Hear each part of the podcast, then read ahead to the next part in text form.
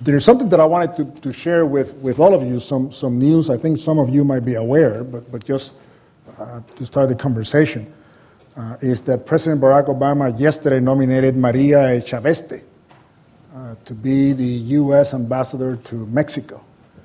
Uh, and that is excellent news for all of us. Maria Echaveste was actually born in Cameron County uh, in Texas to Mexican parents, and she sort of, but they moved to California. Uh, she worked for the Clinton administration, uh, a lawyer, uh, went to school in Stanford and Berkeley. We won't hold that against her on that. Um, but she is an excellent person for us to have in Mexico. Ambassador, I, I think she is the first woman ambassador to Mexico, correct? Correct. Yep. So, so we're, we're really happy and excited uh, Dr. Dr. Echaveste, uh, a Texas native, will be going to, uh, to Mexico City. Um, I want to be sure that, that, that everybody gets time to go over their, the, the different subjects. Like I said, we have 45 minutes. Uh, we have an excellent panel. Um, you guys have their bios. I'm not going to go over them, uh, but I do want to briefly uh, in, introduce them. Um, Javier Treviño Cantú is a member of the uh, Mexican Congress, uh, a deputy from the state of Nuevo León. Uh, welcome to Texas, Thank you. Uh, Congressman, Congressman Treviño. Uh, Senator Juan Hinojosa, uh, I think well known to all of us, state senator from District 20, which I believe it goes all the way from Corpus down to McAllen. Correct. welcome, Senator Hinojosa. Senator Hinojosa is also the chairman of the Mexico Subcommittee on the Energy Resource Panel. Correct. So thank you. Uh, another member of the panel, very well known to all of us here in Texas, uh, I'm also uh, very proud that he was chosen to be uh, our representative in, in Mexico City uh, for a number of years, and that is Ambassador uh, Tony Garza. Ambassador, welcome. Um, thank you for being here with, with, with, with us.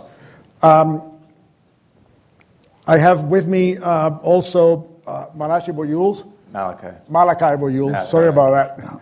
Um, who is a candidate for the Texas Railroad Commission. Former candidate. Yeah. Former candidate. Yeah. Yep. That's right. Okay.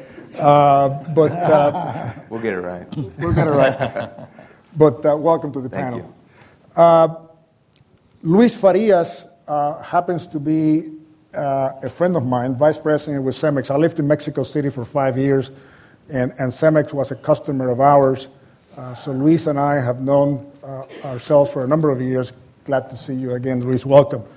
Um, and, and David Alameel, who is a candidate for, for the Senate. Uh, yes. Welcome. Thank you. Uh, looking Thank forward you. having you here, hear you in, in, in our panel. Uh, what I would like to do is I'm going to ask each one of the panelists to give us a couple of minutes on how they personally see uh, Mexico's energy reform impacting Texas. Uh, and then I'm going to ask them an area uh, that I would like for them to, to share with us um, and, and, make some comments. Um, we'll go through all of them, and then at the end, what I would like to do is leave time for them to have a conversation among themselves. Uh, they will have the opportunity to have heard each other, uh, and maybe they can add some comments and have a, uh, a nice sobremesa on, on what they have to say, and then we'll open uh, for questions from, uh, from, from the panel. Um, Congressman Treviño, uh, I, I, want to hear from you where do you see Mexican reform? Where do you see the growth uh, in Mexico and in Texas? Uh, but I also wanted to ask you a political question, and that is that Mexico's energy reform got passed by, particularly the, the, the constitutional amendments, uh, got passed by about 353 votes on, on, both houses, and it got approved by, I think it was most of the state legis- legislatures. Uh, what is the sense within the Mexican people, the guy in the street, as far as energy reform is going, uh, and what are the, their expectation of where Mexico, what, what does energy reform mean for Mexico? Yeah. So if you can share with us sure. three or four or five minutes. Thank sure. you. No, thank you, Jorge, for the invitation. I'm glad to be here. And Senator Ambassador, great to be uh, with you in this panel. Uh, first of all, I mean, it would be a good idea just to understand basically what the Mexican energy reform is all about, because we have read about that. And so there are six important points I just want to make. Uh, it, it, was a historical, no doubt, a historical transforma- transformational reform. We have been debating energy reform in Mexico for the last 20 years, uh, I think. And finally, it was an idea whose time has come, and uh, last December we passed a constitutional amendment uh, very important uh, in the House. I mean, for, for having a constitutional amendment in Mexican Congress, you have to have two thirds of the vote in the House, two thirds of the vote in the Senate, and the majority of the state congresses of legislatures. So it was approved. And after that constitutional reform, we were able to pass secondary laws, that is, implementing legislation for that constitutional reform. What we did with this uh, uh, secondary legislation and with all the constitutional reform, six things. One, we transform the state oil company and the state electricity company, Pemex, and the Federal Electricity Commission from being a decentralized uh, bureaucratic offices into now a real uh, state enterprises, productive state enterprises. That's a very important transformation. We'll have to manage in the implementation to do a lot of uh, main changes in terms of transforming into real operators in the energy uh, sector.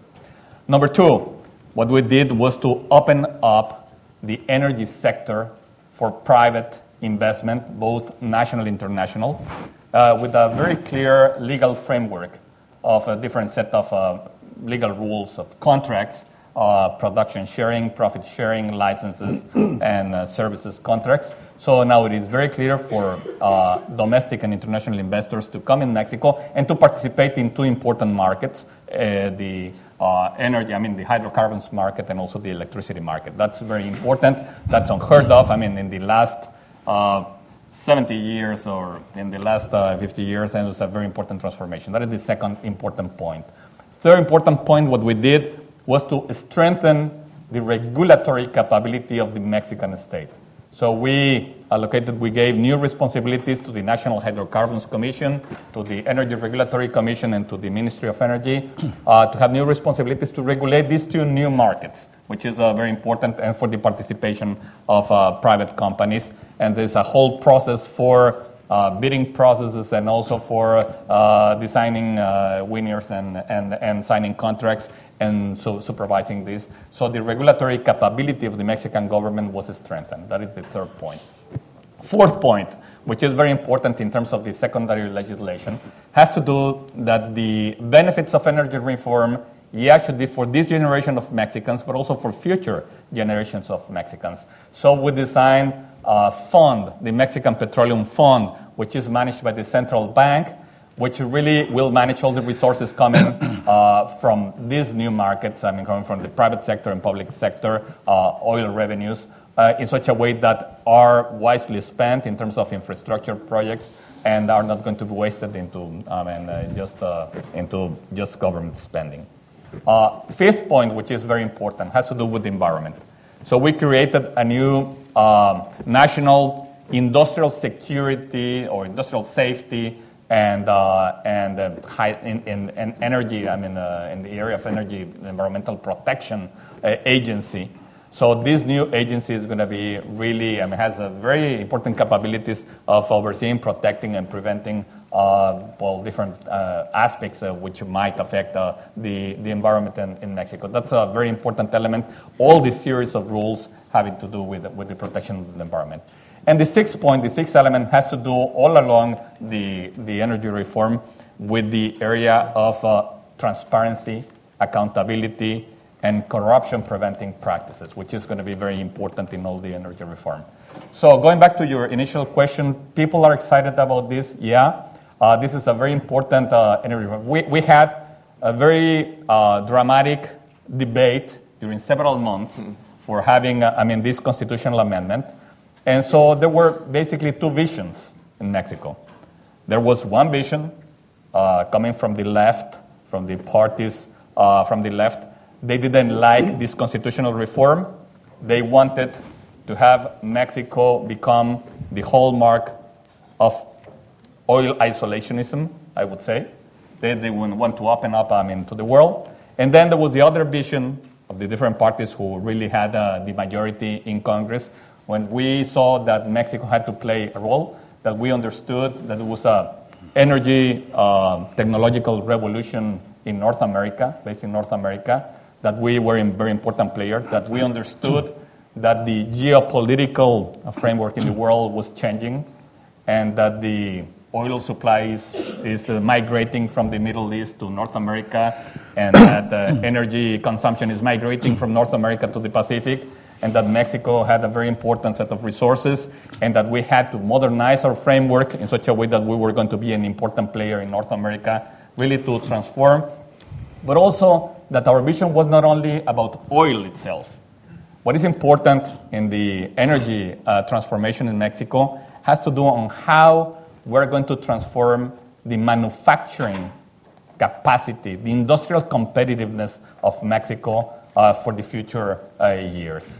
I, I, had the opportunity to work in the Mexican embassy many years ago when we were negotiating NAFTA. And I still remember the skepticism in some areas of the US and Mexico about the negotiation of NAFTA at that time, back in 1990 to 94.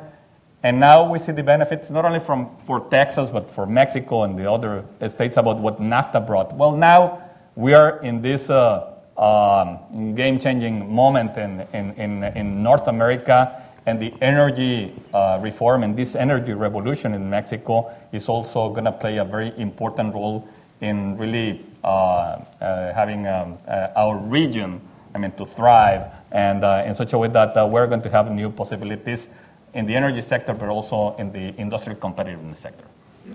Um, in fact, it's been called sometimes that this is the energy NAFTA. Yeah, exactly. if, if, if, you, look, if you look at it. Uh, thank you, Congressman. We'll come back and, and, and have a further conversation with you on some of the topics and issues that, that, that you, that you touched based on. Um, uh, Senator Hinojosa, Mexico is the sixth largest holder of shale gas resources in the world. Uh, Mexico is also the eighth largest holder of shale liquid reserves in the world. Uh, Texas has a lot of learning uh, in shale uh, that we can certainly share with, with Mexico. Uh, as a member of, of our legislature representing South Texas and, and the Valley, first of all, I want you to share with us your view of Mexican reform, energy reform, and how can Texas benefit from that reform. Uh, thank you very much, uh, and uh, uh for being invited to this panel. And uh, I will give you some of my uh, opinions as to what I know and what I see, and what we pick up in terms of Texas' role. and this is a very important reform in energy that is taking place in Mexico. Texas, of course, shares a long border with Mexico. Uh, from Brownsville to El Paso. Uh, and Mexico is very important to our state's economy. Uh, we have trade and commerce uh, over a billion dollars a day with Mexico, and that continues to increase. Uh, and the energy reforms that are taking place in Mexico is just one key part of the economic reforms that they are implementing to make their economy more competitive and to lower the price of electricity. But at the same time, Mexico is experiencing a decrease in their oil production uh, of 20%, plus they're having to import uh, natural gas, uh, and having to import oil. Uh, so all of these uh, factors uh, played in in terms of timing, that the timing was right. What's really amazing to me is that really it was the PRI-party who pushed those changes instead of the PAN party, PAN. But for us, we also see a lot of challenges. Uh, we learn a lot from the uh, Barnett Shale Basin, uh, from the Eagle Ford Shale, uh, from the Permian uh, Basin, uh, in terms of the infrastructure that we needed, the technology that we needed, the skilled labor that we needed, and the impact it would have on the communities, especially our roads. for example, here in Texas, quite frankly, we were not prepared for the activity that came out of Eagle Ford Shale. Uh, we didn't have the roads in place. Uh, they were not built and constructed for heavy uh, trucks, heavy equipment. Uh, the community didn't have the housing necessary. Uh, we didn't have the support services. So we learned a lot from that aspect. Uh, for us, uh, even though there are a lot of challenges in terms of uh, the energy reforms taking place in Mexico, there's tremendous benefit, uh, not only for Mexico's economy, but for us here in Texas. Uh, we anticipate uh, to help and be supportive of Mexico, Mexico's energy reform. in the Texas has the technology, uh, we have the experience, and I would tell you the skilled labor part, uh, there's a shortage here in Texas. Uh, so that will be a challenge. Uh, and then we anticipate that some of our equipment here in Texas will be transported to Mexico uh, for the Burgos uh, Basin, where we anticipate it'll be just as productive, and not more, than our Eagle Ford Shale here in South Texas. But the challenges are tremendous. not only do we have to maybe transport some of our bulldozers and heavy equipment uh, to Mexico. Uh, the roads, having to cross the bridges. Uh, but Mexico yet doesn't have the infrastructure in place, uh, the transportation system to be able to move all the equipment to the uh, drilling sites, uh, plus the skilled labor. how do we create and educate more of our labor force so they can do the work? you factor all that in, uh, and then the housing, uh, the support services. And one key issue is security. Uh, uh we heard testimony yesterday uh, before my committee uh, that a lot of the businesses are concerned about security. Uh, so that's an aspect that we cannot ignore. Uh, so for us, uh, here in Texas, we see this as a great opportunity. A lot of challenges, but when there are challenges, there are also opportunities. and Texas has always been able to be one of the key oil and gas producing states in the nation. Uh, our economy is very strong because of the oil and gas energy sector. So we anticipate uh, that we will be, we'll be, using some of our resources, using some of our expertise, some of our, some of our technology and know-how uh, to help Mexico develop their oil and gas resources. Uh, as we speak, uh, I know that uh, here in Texas, we're taking the lead in laying pipe for to transport natural gas into Mexico. Or we're building up the infrastructure. Now, keep in mind that we're not the only players. Uh, we know, for example, in the Gulf of Mexico, the deep water drilling uh, technology that is needed. You have China uh, out there already, already uh, communicating with Mexico. Uh, so for us, we need to be proactive. Uh, we need to find ways to deal with the challenges. the benefits that will come about and the benefits of our economy and Mexico economy will derive from the Burgos oil basin uh, is just too much to ignore. Uh, and this would really change uh, the economy in Mexico in terms of the free market approach that they're now taking uh, in terms of the changes that are taking place. It's a very, very, very exciting time in Mexico. Uh, for us, we need to be continue to develop our relationship with Mexico in a positive way so that both sides of the border can benefit. Uh, I know that Mexico is moving very rapidly in implementing the changes, changes uh, and to institutionalize the regulatory institutions. Uh, and it's very important, as you well know, uh, to create stability, uh, predictability, uh, and make sure that we have a system that thinks in terms of how do we make decisions based on economics? How do we make decisions based on, quite frankly, profit? Uh, so we can create jobs uh, and better uh, the standard of living uh, for citizens from Mexico, but also uh, create more jobs for us here, not only South Texas, but our whole state. Thank you, Senator. I, I want the audience to know two things that, that uh, Javier mentioned and now the Senator really underscore, and that is that the benefit of Mexico's energy reform to the economic growth of Mexico and the benefit that that economic growth in Mexico will have to Texas, uh, both politically and economic. So I, I, want you guys, when, when we come back, uh, to, to, think about that because both of them brought it up. And that, that sets me up also uh, for the ambassador, uh, that I would like for him also uh, not only to get your views, Mr. Ambassador, on, on, on the overall energy reform in Mexico, uh, but in those issues that the growth of energy in Mexico, the, the increase in production, creation of employment, how do you see that impacting our relationships from a geopolitical point of view?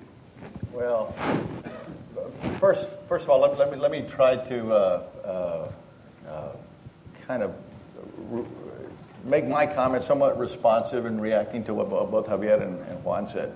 Anybody who's ever gone third in a panel know that they were going through their remarks and I was going, well, check, you can't say that, you can't say that. okay. Uh, and, and anybody that has ever sat next to two people that are actively engaged in the day-to-day of, uh, of, of drafting and implementing policy knows that they're much closer to the situation than I would be at this point.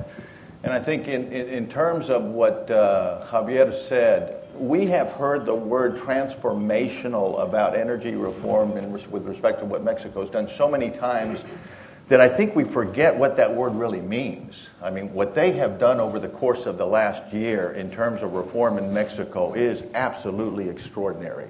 Uh, I have now lived in Mexico 12 years, have been a follower of U.S. and Texas politics for 25. Uh, and if you think about the, the, the commitment and the vision of a, of a government that could res- reform fiscal, education, uh, uh labor, energy over the course of a year uh, that, that, that is profound. Uh, that would be somewhat like doing Medicare, Social Security, debt, deficit over a year, uh, and, and, then saying, you know, that, that was a good year. And so I, I think we really have to start to appreciate what, what they've done down there. With that said, you know, from the standpoint of, of the border, and uh, Chuy and I are actually some, from the same part of the world, and I served as a county judge uh, 25, 25, 6, 7, 8, 9 years ago, a long, long time ago uh, in the wake of NAFTA. And we saw the, the, the, the, potential that NAFTA had, but I think as a state, we were always playing catch up in terms of building capacity and infrastructure and these things, uh, these things that were, are attendant to growth. So I guess I want to try to make three comments somewhat unrelated to each other and then move on to the next speaker and, and see, what, see how they react to them. But one is the macro one. One is, I think, from the standpoint of U.S. and Texas policymakers, we have to update our sense of who our neighbor is. Uh, I think our frame of mind still tends to be a slow, slow growth, barely emerging economy, exporting people, unable to create uh, sufficient opportunity. I think we have to update that to 10th largest economy in the world, very dynamic, committed to reform, on the, on the uh, I think on the brink of three and a half to five percent growth annually, $25 billion of foreign direct investment, uh, the ability to position us strategically on energy and in the context of the larger trade agreements, NAFTA aligning itself with the uh, Trans-Pacific uh, Partnership and the transatlantic mm-hmm. stuff. I think we just have to take a step back, update our view of who our neighbor is, and think strategically how we can position ourselves both as a country, but in particular here as a state. Because when you think strategically and you also appreciate what Texas is in terms of the motor in the overall U.S. economy, you start to think, well, we're in a pretty good place here in Texas. Uh, and if they continue to do the kinds of things that have gone on in Mexico, we're going to be in a great place as long as we are strategic and smart about what government should and shouldn't be doing. And so I think updating our view of, uh, of who our neighbor is and the potential of that neighbor. Conversely, what I've seen in Mexico, and I think this is a, this is a giant leap forward in a relatively short period of time, Mexicans have become very sophisticated consumers of American politics. Mm-hmm. Uh, Ten years ago, if a congressman had jumped up or down and said something horrible, it would be the top, you know, over the fold, above the fold, as they say in the news. You know, Tom Tancredo used to drive me crazy because he'd say something in Denver and they'd be reacting in Mexico, and I'd be saying, that's one member out of a 453 member Congress. Slow down.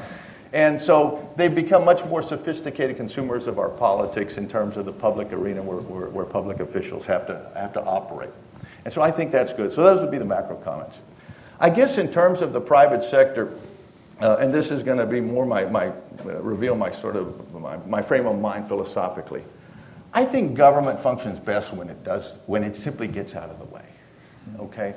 And I think in many respects, what you have in terms of reform, the, the obstacles to a better convergence between the United States and Mexico have historically been the flow of capital south.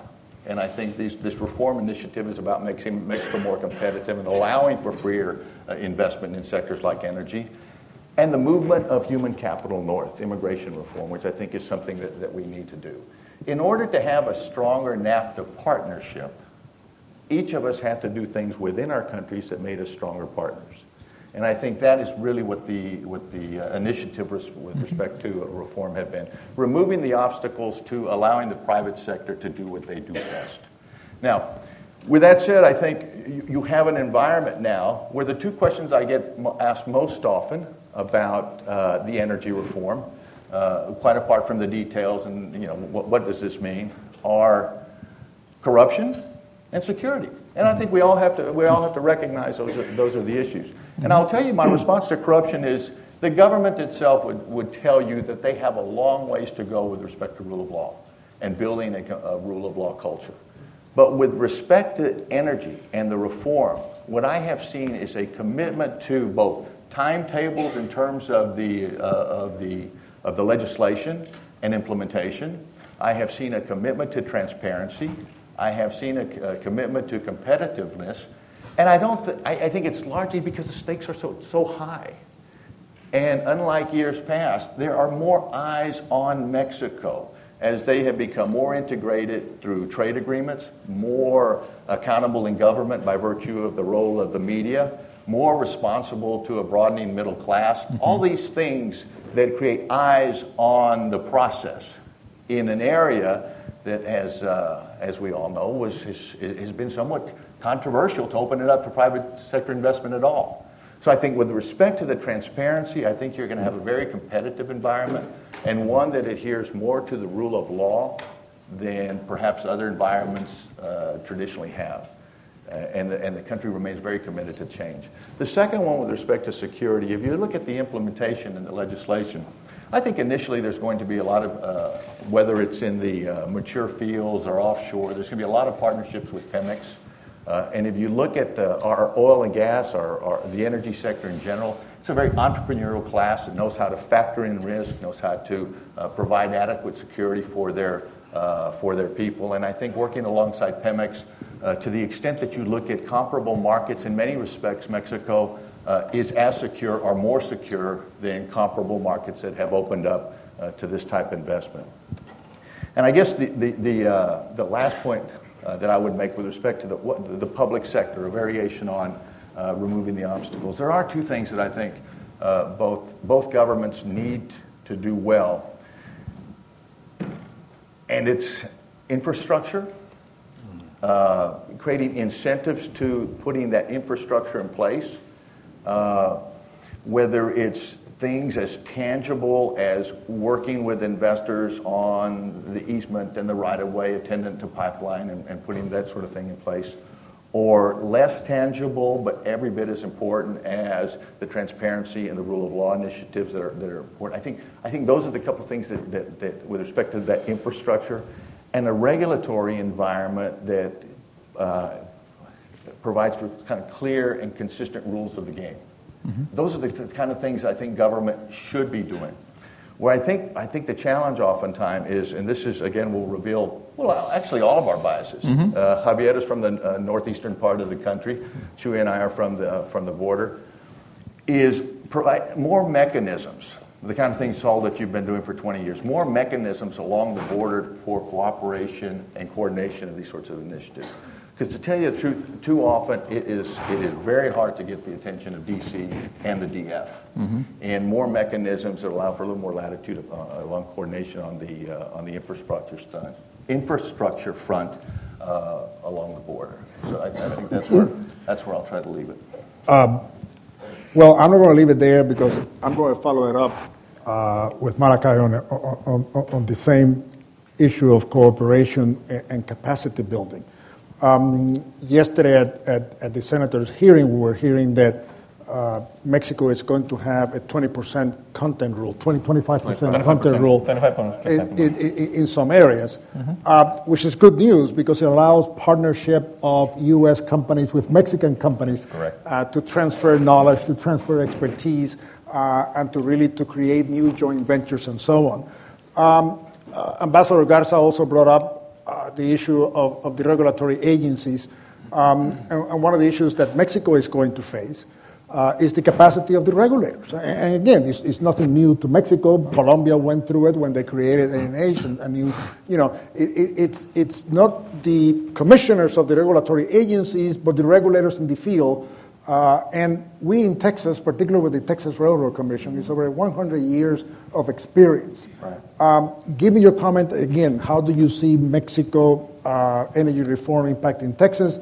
And, and how do you see the cooperation of Texas filling that gap, both in the infrastructure area, but also in the capacity building with the regulators? Yeah, well, thank you so much for this opportunity to be here.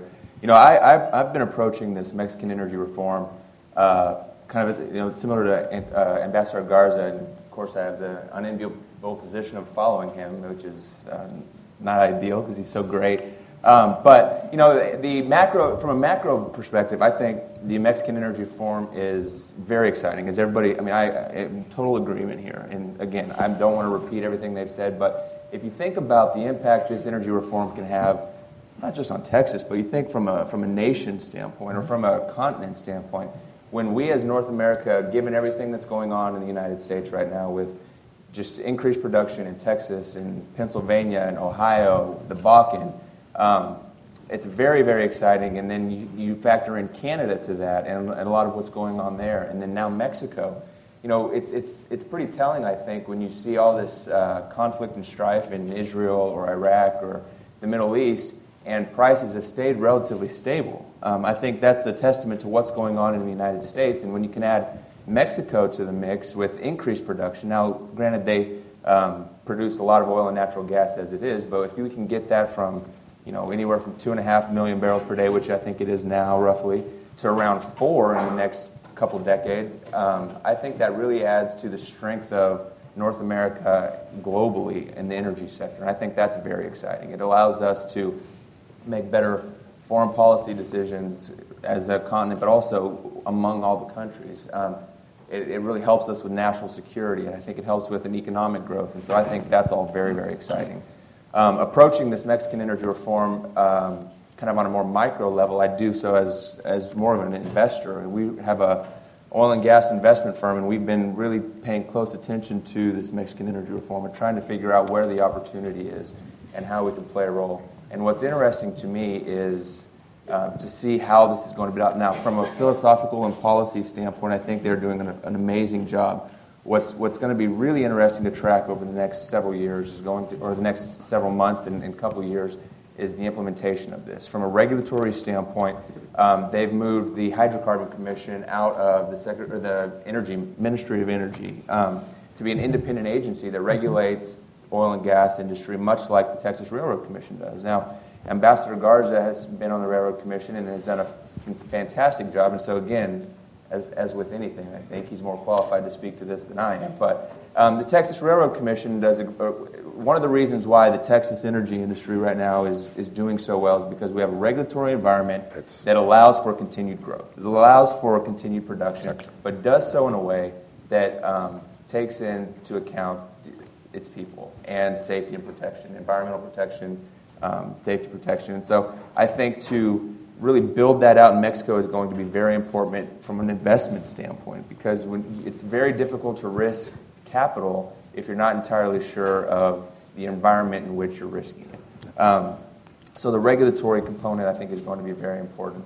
And then, just from a practical standpoint, what is this going to look like from an investment standpoint? You know, I, I, personally and we personally think at our firm that a lot of the near-term opportunity from, for the investment dollar is going to be with partnerships with Pemex mm-hmm. um, and their now increased capability to partner with private institutions and to expend that money in a way that allows them to uh, learn more. You know, they've got Pemex has been, has been granted in this round zero a lot of mature fields that production has been on the steady decline. Well, there are certain techniques in, that we're implementing in Texas and all over the country that allow for restimulation of fields, secondary and tertiary recovery. You know, techniques that Mexico, that te- Pemex rather, may not be um, experts on that can actually re-stimulate a lot of this production. Uh, and so I think that may be the near-term opportunity. But then, if you think kind of longer term and shale development, there are a lot of issues that I think we're going to have to watch play out. You know, it's, it's the risk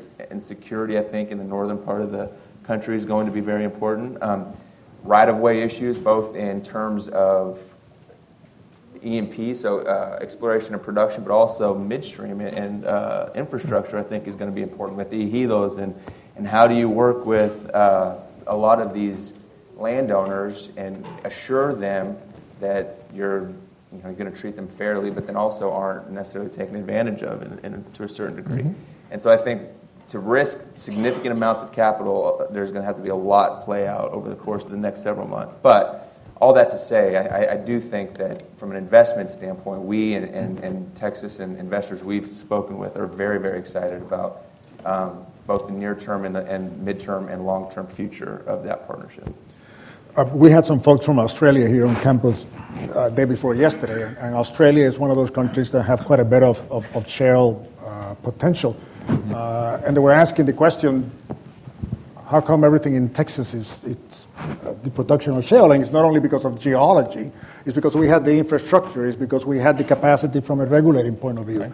Uh, and that's why not only uh, Mexico is working closely with Texas, uh, but like I said, folks from Australia are coming here uh, to learn, again, not from the geology point of view, but also from the process and, and, and regulatory point of view where we're getting at. Um, uh, Luis is, what I'm going to ask Luis is again to share uh, your views of, of the impact that Mexican reform can have, uh, not only on Mexico but also in the U.S. Uh, but Luis, as a representative of Cemex, which is one of the world's largest cement manufacturers and producers in the world, I think you're number two. Three. Three. Well, I raised. I just gave you a bump there to number two. Uh, but but how how does energy reform impact the competitiveness of, of Mexico.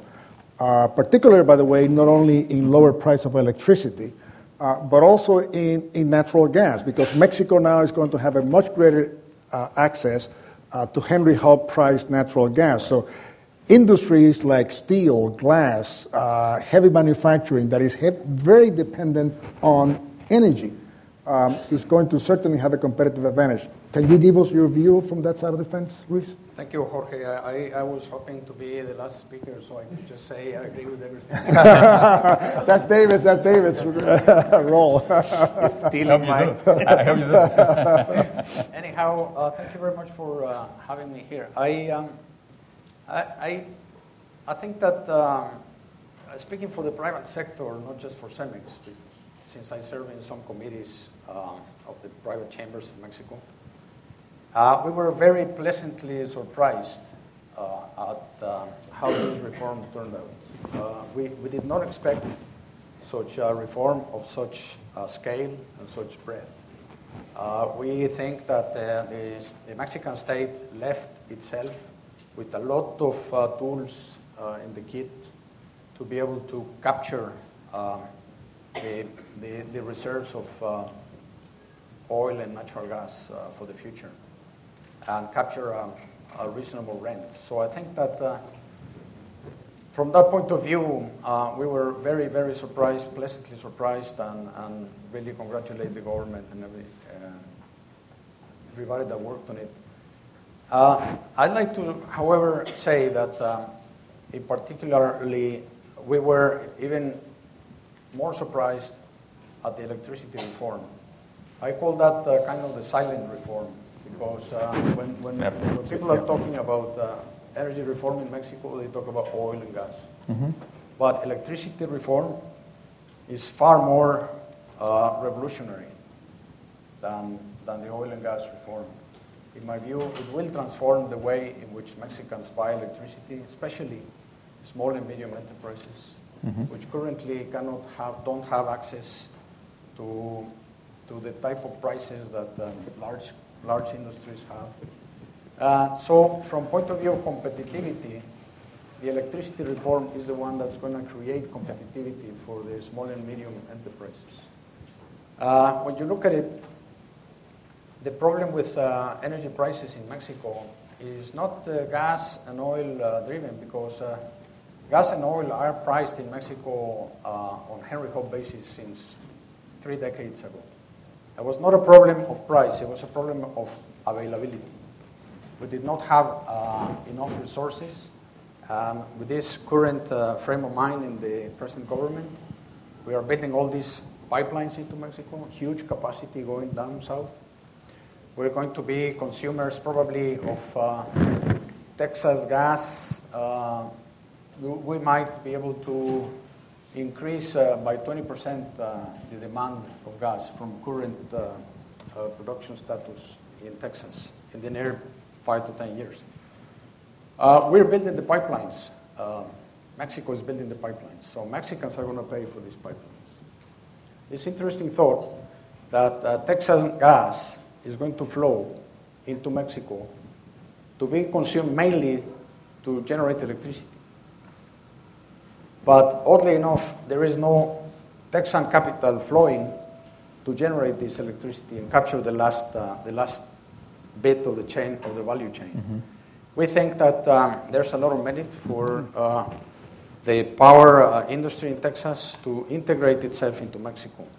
We believe that um, there is a, a, a lot of uh, merit in connecting Texas and Mexico more. As you know, Texas is a bit of an island electrically.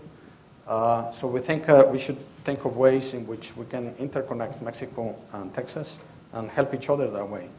Um, we would welcome capital flowing down south. Uh, I think that you need Mexican partners, obviously, because uh, I, I wouldn't want to see what happens if a Texan goes to negotiate a right of way with an ejido, hmm. with, with ejido owners in Mexico. However, people like us, we've been dealing with ejidos for 100 years or so. So we, uh, we welcome this opportunity to, to work together with uh, investors from Texas in Mexico. Thank you, Luis. Uh, another subject which we haven't touched base on, and maybe we can come back to it on the roundtable discussion, and that is renewables. Yeah. Uh, we haven't talked about that, Javier. Mm-hmm. Uh, so, as far as solar is concerned and wind, uh, that's also, I believe, the government has a goal of, of also of increasing that. Of increasing that. Mm-hmm. Uh, and here in Austin, talk about the technology mm-hmm. and the expertise right. that we have here in, Tex- in Texas and in Austin. Uh, I think that's another area that we need to come back and somehow that's pick right. up and at, at least raise issue. David, uh, I'm going to ask you the same thing, your views on, on energy reform. Uh, Malachi brought something up that I just also wanted to highlight. Today, the U.S. is importing about 9.5 million barrels a day of oil. Um, uh, 50% of that, by the way, 50% of U.S. imports of oil today come from the Western Hemisphere. Only 22% come from the Persian Gulf. Uh, and even if you take Canada out of that equation, about 32% of U.S. imports come from Latin America, South America, Mexico, Venezuela, and so on. Um, how do you see, uh, David, again, from a geopolitical point of view, uh, energy impacting our relationships uh, with Mexico uh, and Canada in, in, this NAFTA energy that we're talking about? But again, your, your views on the energy reform and how can that impact Texas and the U.S.? I take it I'm not going to get away with saying I agree with everybody. well, obviously, I'm very excited about this development. Uh, my wife is from Zacatecas, Mexico, and Mexico has always been very dear to our heart. Uh, not only a good neighbor, but I'm a businessman. I've been an entrepreneur all my life, and I also trade uh, uh financials and international currency. So, what happens around the world is very important to me. And I want to give you, rather than technicals, I want to tell you how it affects each and every one of you, including uh, every American, not to mention uh, Texas, that's at the heart of this endeavor. Today, the world is, is, is a global economy. Products and services, labor and raw material f- flows freely from country to country. And every country wants a competitive edge how cheap they can get labor and how cheap they can get raw material. And we have not been very competitive in this endeavor. That's why we lost, uh, one of the reasons we lost 50 million manufacturing jobs overseas. And energy is a component of every product and service that you can produce. So when you get cheaper energy, cheaper electricity, cheaper cars, then you can produce product and services that you can export at a big advantage over your competitors. So for the last 10, 15 years, we have been producing increasing numbers of uh, uh, energy initiatives, and we are becoming a large producer uh, uh, of oil and gas. In fact, we are outpacing Saudi Arabia in the production of oil and gas. And that is part of why our economy haven't collapsed uh, uh, when you lose so many manufacturing jobs. And we have many adversaries around the world who survive on selling oil and gas, including Russia. So becoming energy independent is extremely important, not only to our security, but to our economy. Having cheaper gasoline is important to our working families to travel. I would like to see our country independent. I would like uh, energy independent. I would like to see our economy export energy, oil and gas around the world. But imagine in the middle of this, we get an opportunity to partner with our neighbor with vast resources of oil and gas.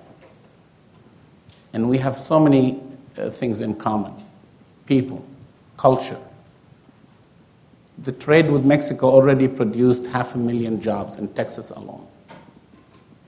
Imagine what this vast development of oil and gas that they are giving us an opportunity to be partner in it. What it will do to Texas in our country. What it will do to securing the flow of energy, regardless of how many wars go on around the world, regardless of what country is invaded, regardless of which pipeline overseas or refinery is being blown up, we will have a steady flow of energy for our economy. In Texas, we have the best knowledge in terms of universities, in terms of independent companies that are expert in horizontal drilling. We have the best offshore uh, expertise with majors uh, company like Exxon and uh, Chevron. We have the best maintenance companies, including Halliburton and the likes. So we are primed to be big uh, uh, particip- uh, participating uh, uh, partner with Mexico. And this will give Mexico a big economic boom. So the middle class will prosper, they will get wealth, they will buy products from us, which they already are, and we will benefit for it in terms of jobs that's created by this uh, economic boom. And more importantly, we'll have access to energy that is cheaper, which means our products and services are cheaper. We'll be able to compete in the world economy much better. China has to pay big tankers to cross across the Pacific. We used to have to, and still do, have to pay for oil and gas to be transported across the Atlantic, which adds to the cost of energy and make you less competitive. Here we have a chance to have a partner with Mexico where the transport will be cheap and we will have access to uh, uh, that energy with better competitiveness than other countries. But imagine when both countries increase their wealth and their middle class, what will that happen to immigration? What will happen to uh, the change in mindset that we have towards the Latino community, towards our partner in Mexico? What will happen when we become more interdependent, uh, interdependent on each other with that kind of partnerships, and we can have the renaissance that everybody around the world is talking about, that the United States will have a renaissance that comes from the oil and gas. So I'm very excited economically how this opportunity, which is historic, will uh, mean to us and how it affects each and every one of us in having cheaper energy and be able to be competitive around the world. So this is uh, something that will affect Texas probably more than any other state uh, in the country because this is uh, the closest point to Mexico. This is where uh, the transport will be the cheapest.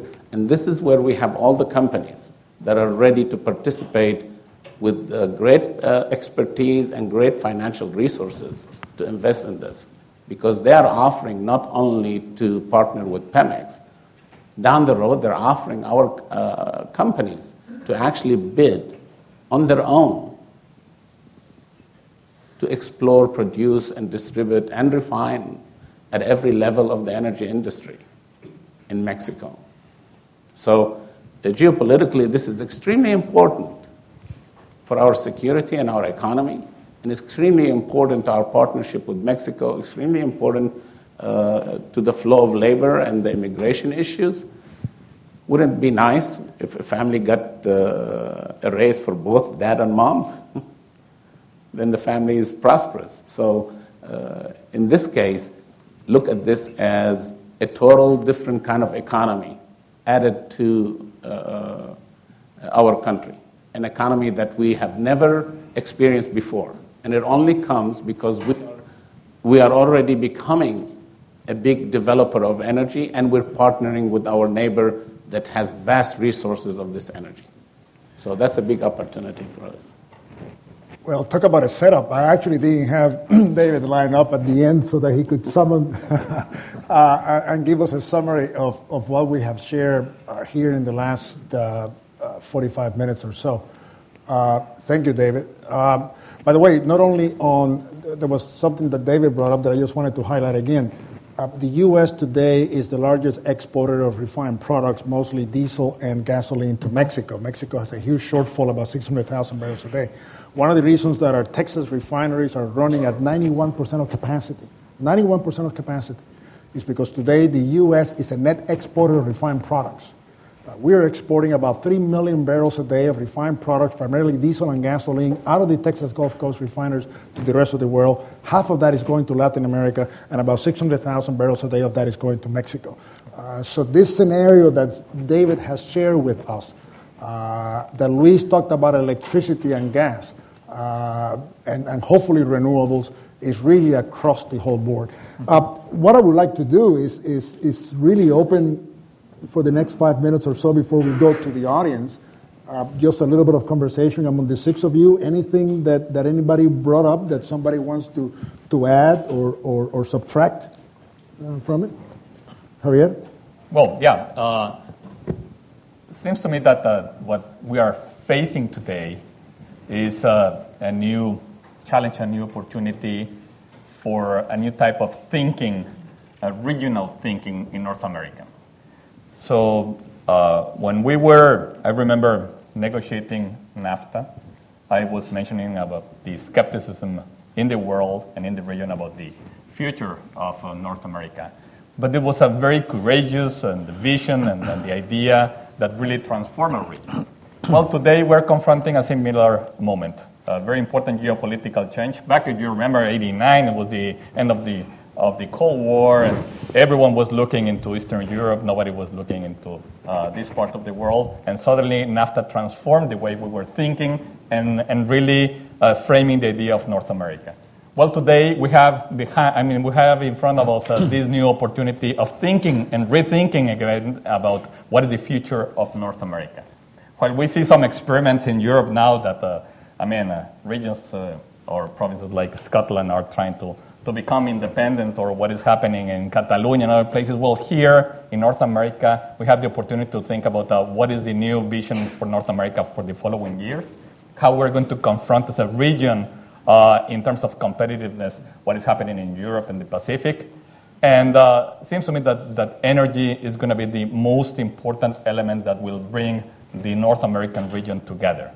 Uh, when we started negotiating NAFTA, and Tony remembers that very well, uh, we agreed to, to disagree in some elements, which was uh, we were not going to consider, on the one side, labor mobility into NAFTA, and we were not going to consider energy issues into NAFTA. Well, now is the time to consider both.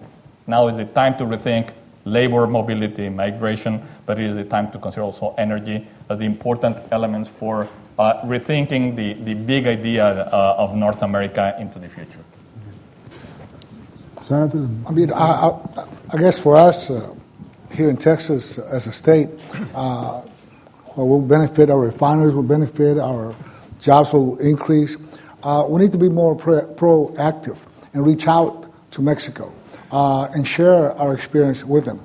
I know when uh, uh, Madam Chair Craddick testified before the committee yesterday, she talked about Mexican officials coming to talk and meet and discuss how the Railroad Commission regulated uh, the um, shale oil uh, fracking that's taking place here in Texas. Uh, and we need to also depoliticize uh, border security uh, and, and, immigration. Uh, anytime we talk about immigration, you cannot talk about public policy or immigration based on merit. everybody politi- politicizes that issue. For us, it's important that we take a proactive, positive approach in offering solutions and uh, get more business involved, uh, get the state more proactive, and step back uh, from politicizing uh, every single issue uh, that impacts our border area. Okay. Ambassador, you want, before we go to the public, you have I will defer to the public. Awesome. Fantastic. Fantastic. And I'll never be on the ballot. I'll never be on the ballot again, but I will defer to the public. Uh, Luis? I, I, just want to make a comment that uh, perhaps we overlooked. Um, the, this reform that uh, took place, especially the electricity reform, contains a standard for clean energy. You, you touched on renewables. Renewables, yeah. So this reform has a, a, a mandate to have a certain percentage of, of the mix uh, yep. of the energy mix, uh, clean energy. So I think that there's a lot of connection there between Texas and Mexico too, because Texas has uh, learned to live with the intermittency of wind. And there's a lot of things that can be flow south. I think that's an area like that's, uh, that's, yeah, I think, I that's, think that's very important. And I, you know, there's yeah. a lot of uh, cross kind of education and experience that I think can mm-hmm. help. The guy that lost the election, he said, um, defer to the public. All right. Um, questions from the audience. We'll go here and then we'll go here. If you can be quick with your question, and we'll try to give you an answer. Yeah. I'll try to be quick. My name's Eva Hershaw. I'm a, I'm a journalist. I was living in Mexico all of last year working as a journalist. I recently returned to Texas. And I was there when these constitutional amendments were happening and the secondary laws were being proposed. And I, I, I, would agree with a lot that's been said on this panel. I, I, would agree that, that it was transformational and that the PRI did, did kind of an unprecedented job of bringing together parties that, that are largely protective of Mexican oil traditionally. I would also agree that it was a huge technological and investment opportunity and that it will better allow Mexico to, to extract and take advantage of its natural resources. And I think it also makes sense that all of you, uh, I mean, I'm seeing a lot of business interests expressed here, are also excited and agree with one another about this, about these reforms. Um, so you made a number of you have made the comparison to NAFTA, so I'm going to go with it. And I, I do think that that 20 years after NAFTA, if we're going to compare an energy NAFTA to the original NAFTA, there has not been consensus that NAFTA has helped distribute wealth, distribute wealth in Mexico. In fact, inequality has increased, and it hasn't lifted uh, millions of Mexicans out of poverty, which was a promise, right? So um, I, I, guess I'm wondering part of the fears in Mexico, I don't think that they were trying to isolate themselves from the world. I think it was a fear that this reform would be more of the same, that this NAFTA would mean opportunities for businessmen and how, how, can we, how can we do this better, I guess? What would you say to those people? Sure. Javier, you want to? Okay, yeah, I, I, want, I, want, I want to. no, th- no, thank you. Uh, thank you for, for, the question very much. Um, I want to make a couple of points. I mean, for a government to think strategically, has to ask three questions. One, what to do well. Two, what to guard against. Three, what is my strategic weapon, right? Well, this government and the administration of President Peña and also the people who are working in, Congress and his own party. Uh, we knew that what we have to do well are five things. That's very important. One has to do to return security, safety for the families of Mexico. This is a very important objective. Two, that we have to alleviate extreme poverty in Mexico. I agree with you. We have, I mean, uh, society very unequal, and, and so we have to bring opportunities for the millions of people who are, uh, are not having them. Three is quality education. Very important that we really invest in quality education in Mexico. Four is we do everything that is in our hands to recover economic growth, which is important, and this reform has to do with that. And the reforms that Tony was mentioning, they have to do with uh, recovering, I mean, the possibility of economic growth in Mexico. And the fifth objective has to do how to return Mexico's uh, international role, prestige, and, and really global responsibility. It is important.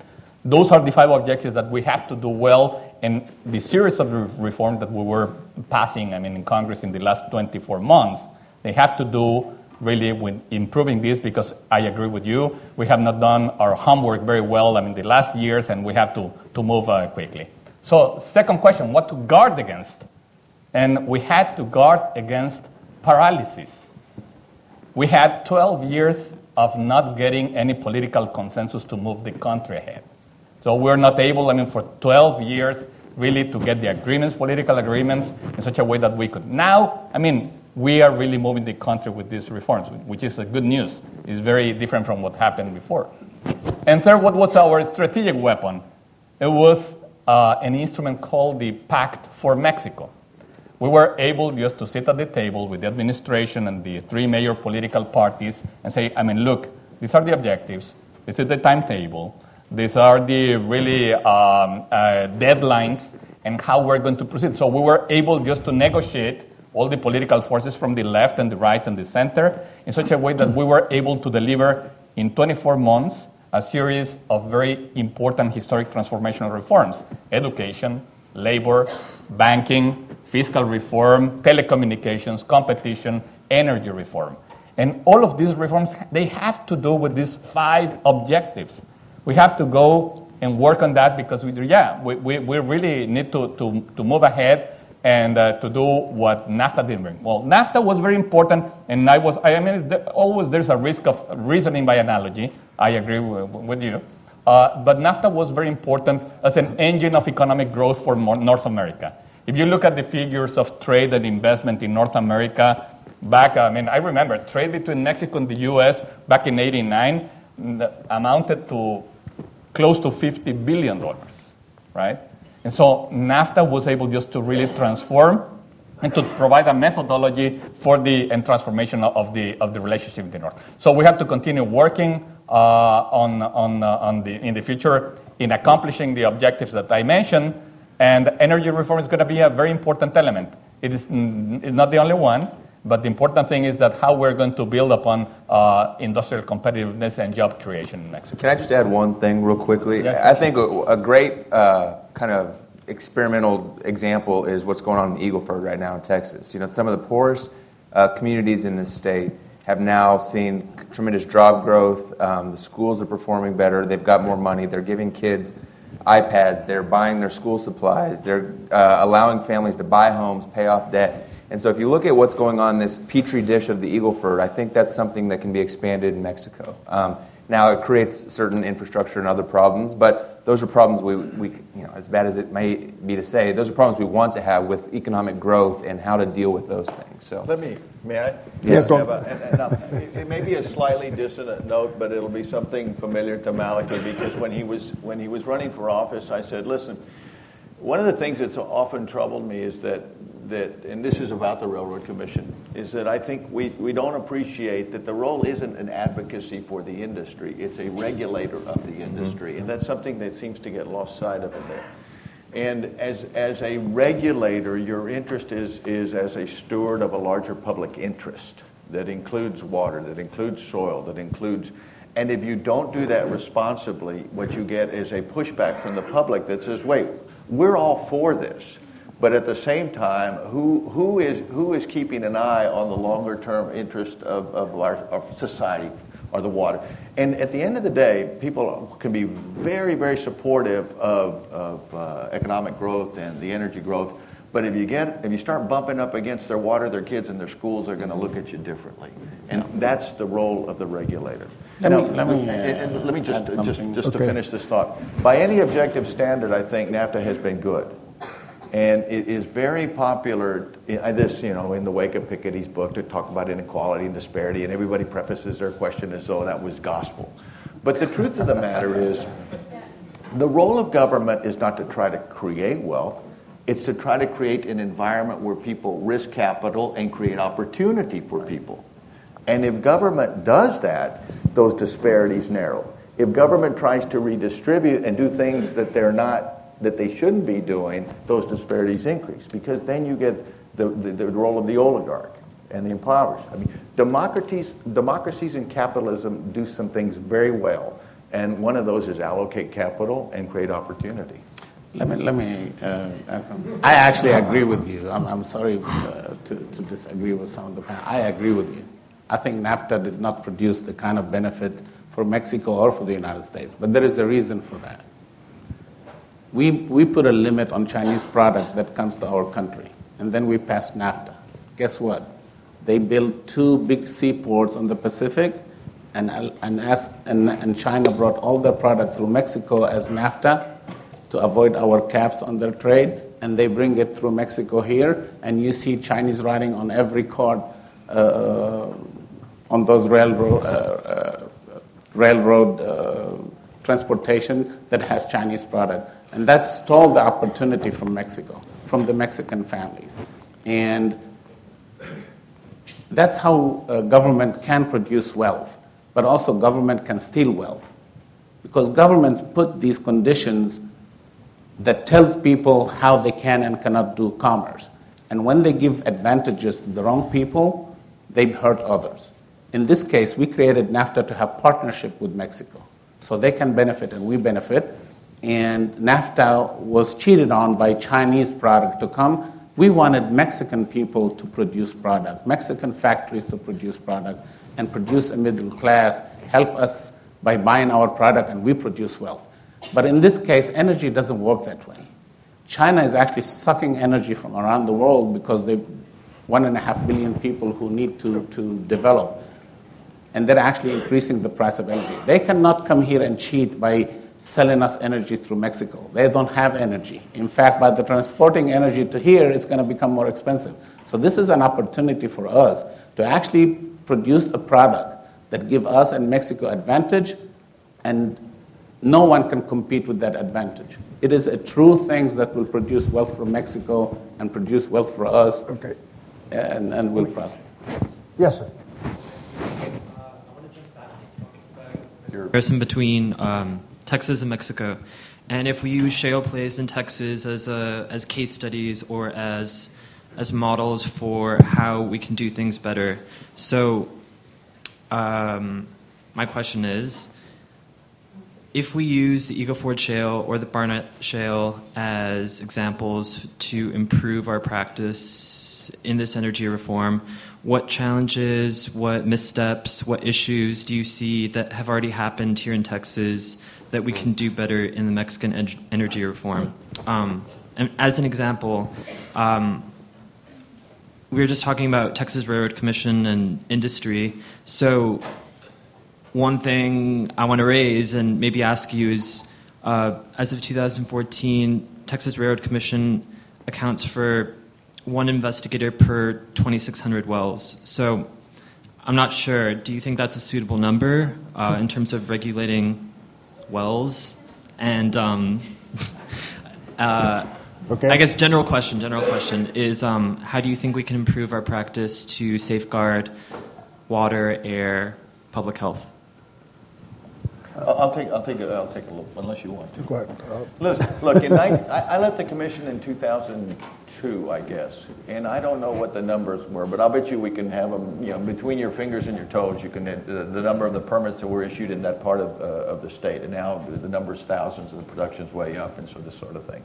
And yet at the same time, I don't think we've kept pace in terms of not, not just numbers of people, although I'm sure that, that, that, that needs addressing, but just in terms of overall capacity, just technologically in the state. The, the, the government tends to lag industry. That's just the, na- the nature of it. There's more of a, of, of a, uh, uh, of a reward in the private sector to, to, that, to doing those sorts of things.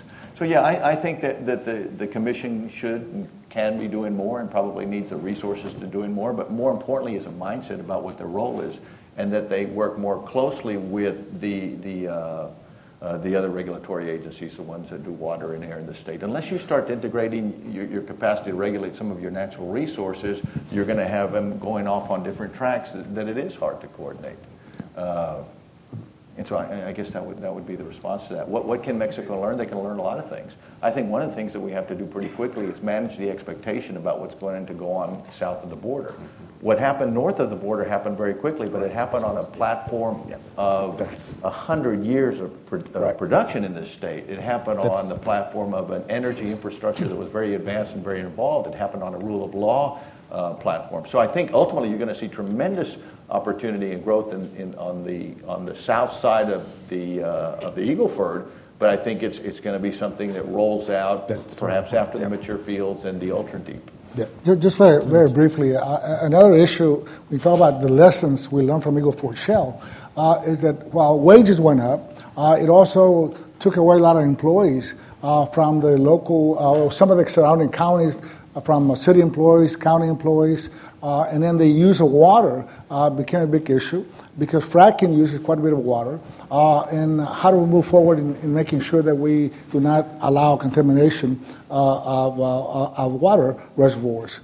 so the challenges are many. So the lessons we learn Eagle Ford Shale can also be provided and, and, and serve uh, as a guide uh, as we help and work with Mexico to develop the Eagle Ford Shale uh, resources.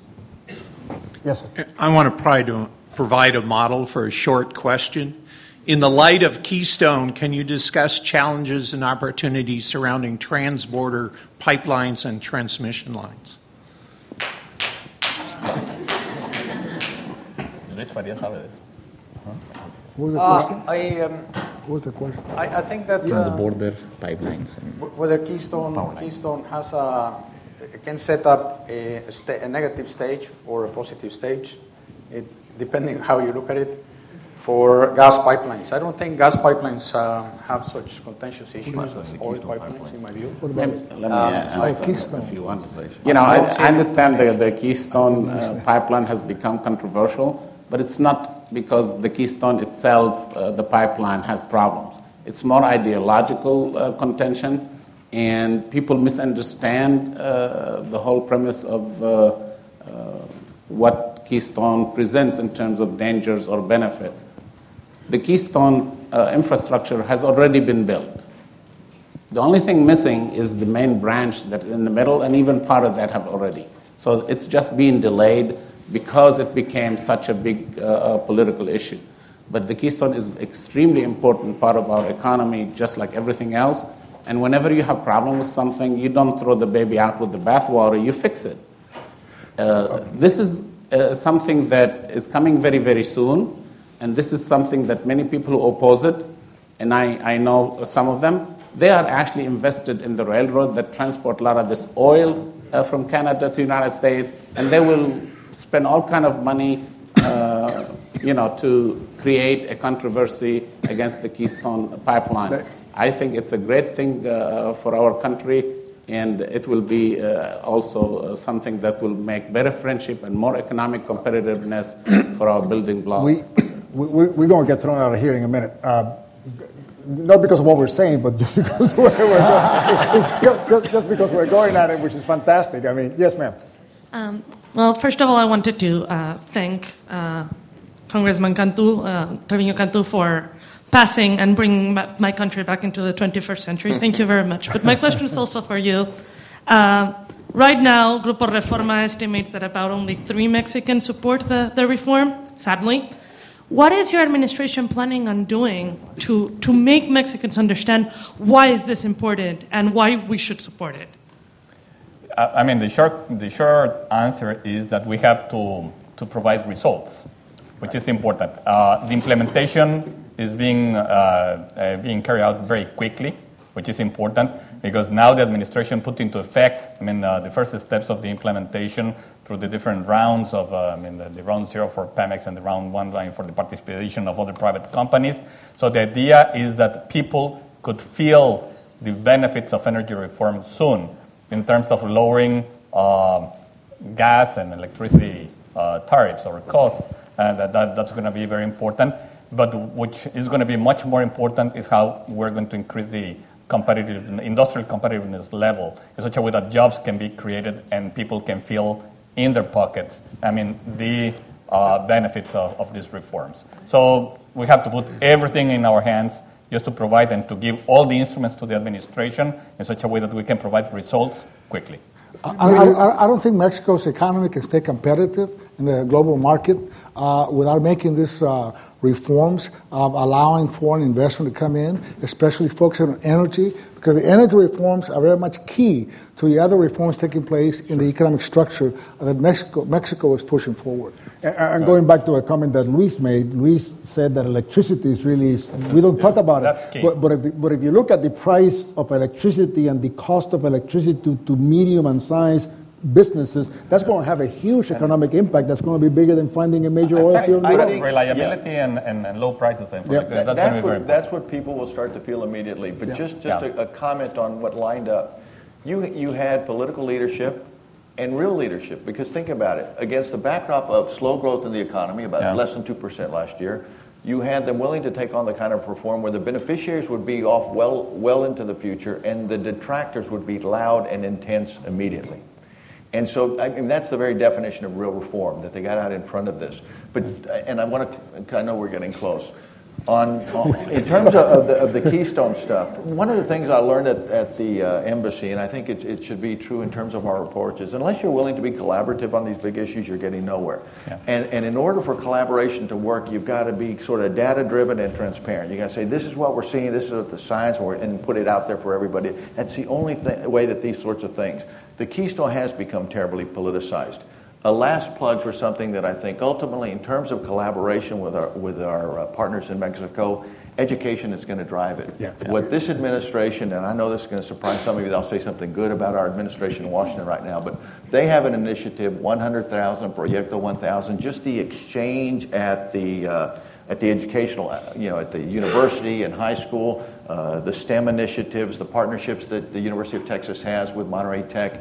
Those are the things where you start building the capacity for real collaboration because unless people start with the same basic understanding of some of the technology or science or basic understanding of each other, you're not going to have the, uh, Yeah. the infrastructure for cooperation. And and by the way, it's not only UT Austin. I mean, UT El Paso, UT San Antonio. There's a number of universities in Texas that are already working with Mexico, and I think that's fantastic. One more, and be, before they turn the lights off on us. Yes. Thank you, gracias. I am Patty Estrada, I'm a journalist. And uh, following her, her question, uh, when Mexican citizens, the regular people that, that she was talking about, when they are going to see the benefit of this energy reform? That's my first question. And the other one, it's how uh, U.S. Uh, oil and energy companies are going to deal with the Mexican oil and energy unions. Yeah, well, let me just say, I I think huelgas. it's, I think it's really important to, that, from a government standpoint, from a PR standpoint, to manage expectations and to understand that this isn't something that's going to just all come online over the next year. You know, I think it's it's it's pretty darn amazing that they that they got this reform done over the course of the year, but the benefits aren't going to be felt over the course of the next year. I mean, we all wish they would, but you know, the round one period where they're bidding out the private contracts to investors, to oil and gas companies, isn't going to start until next year. And then you, there's so much work to be done in these shale formations in northern part of Mexico, where you know Pemex operates largely and primarily in the southeastern part of the country, in Tampico and uh, I mean not Tampico, uh, Tabasco and uh, Campeche and off the coast and those places. In the Burgos Basin, there's not been much. Uh, geological work. There's not been much seismic. There's no infrastructure. So even if they did start drilling wells and they knew it was there, to get that online and actually start selling it, to re- then reduce prices and all those sorts of things, it's going to take a while. But it's it's so it's going to happen. And but so I think it's very important to manage expectations and to help the Mexican citizens understand that we're we're going to get there, but it may take some time to kind of realize the entirety of the benefit of this reform. Yeah, and, and we are on the right track of the implementation, and, and, and I agree. I mean, and we have said in the government that, that this will take at least a couple of years just to see the uh, specific, I mean, uh, changes and results, I mean, for, for uh, all citizens. And, By the way, another topic we didn't bring up is the restrictions that the U.S. has on exporting crude oil. Uh, Mexico wants to import sweet crude so they can balance their heavy oil diet. So another one is not LNG. I mean, there's a lot of topics that we could have uh, stay here and really have a good sobremesa uh, that would have lasted a couple of more hours. But we can probably fix that, Ambassador, but not, but not on campus, regrettably. But uh, uh, again, I, uh, I think this group has been awesome. How about an applause for, for, for the panel? Uh, and, and thank you for all of you. Thank you.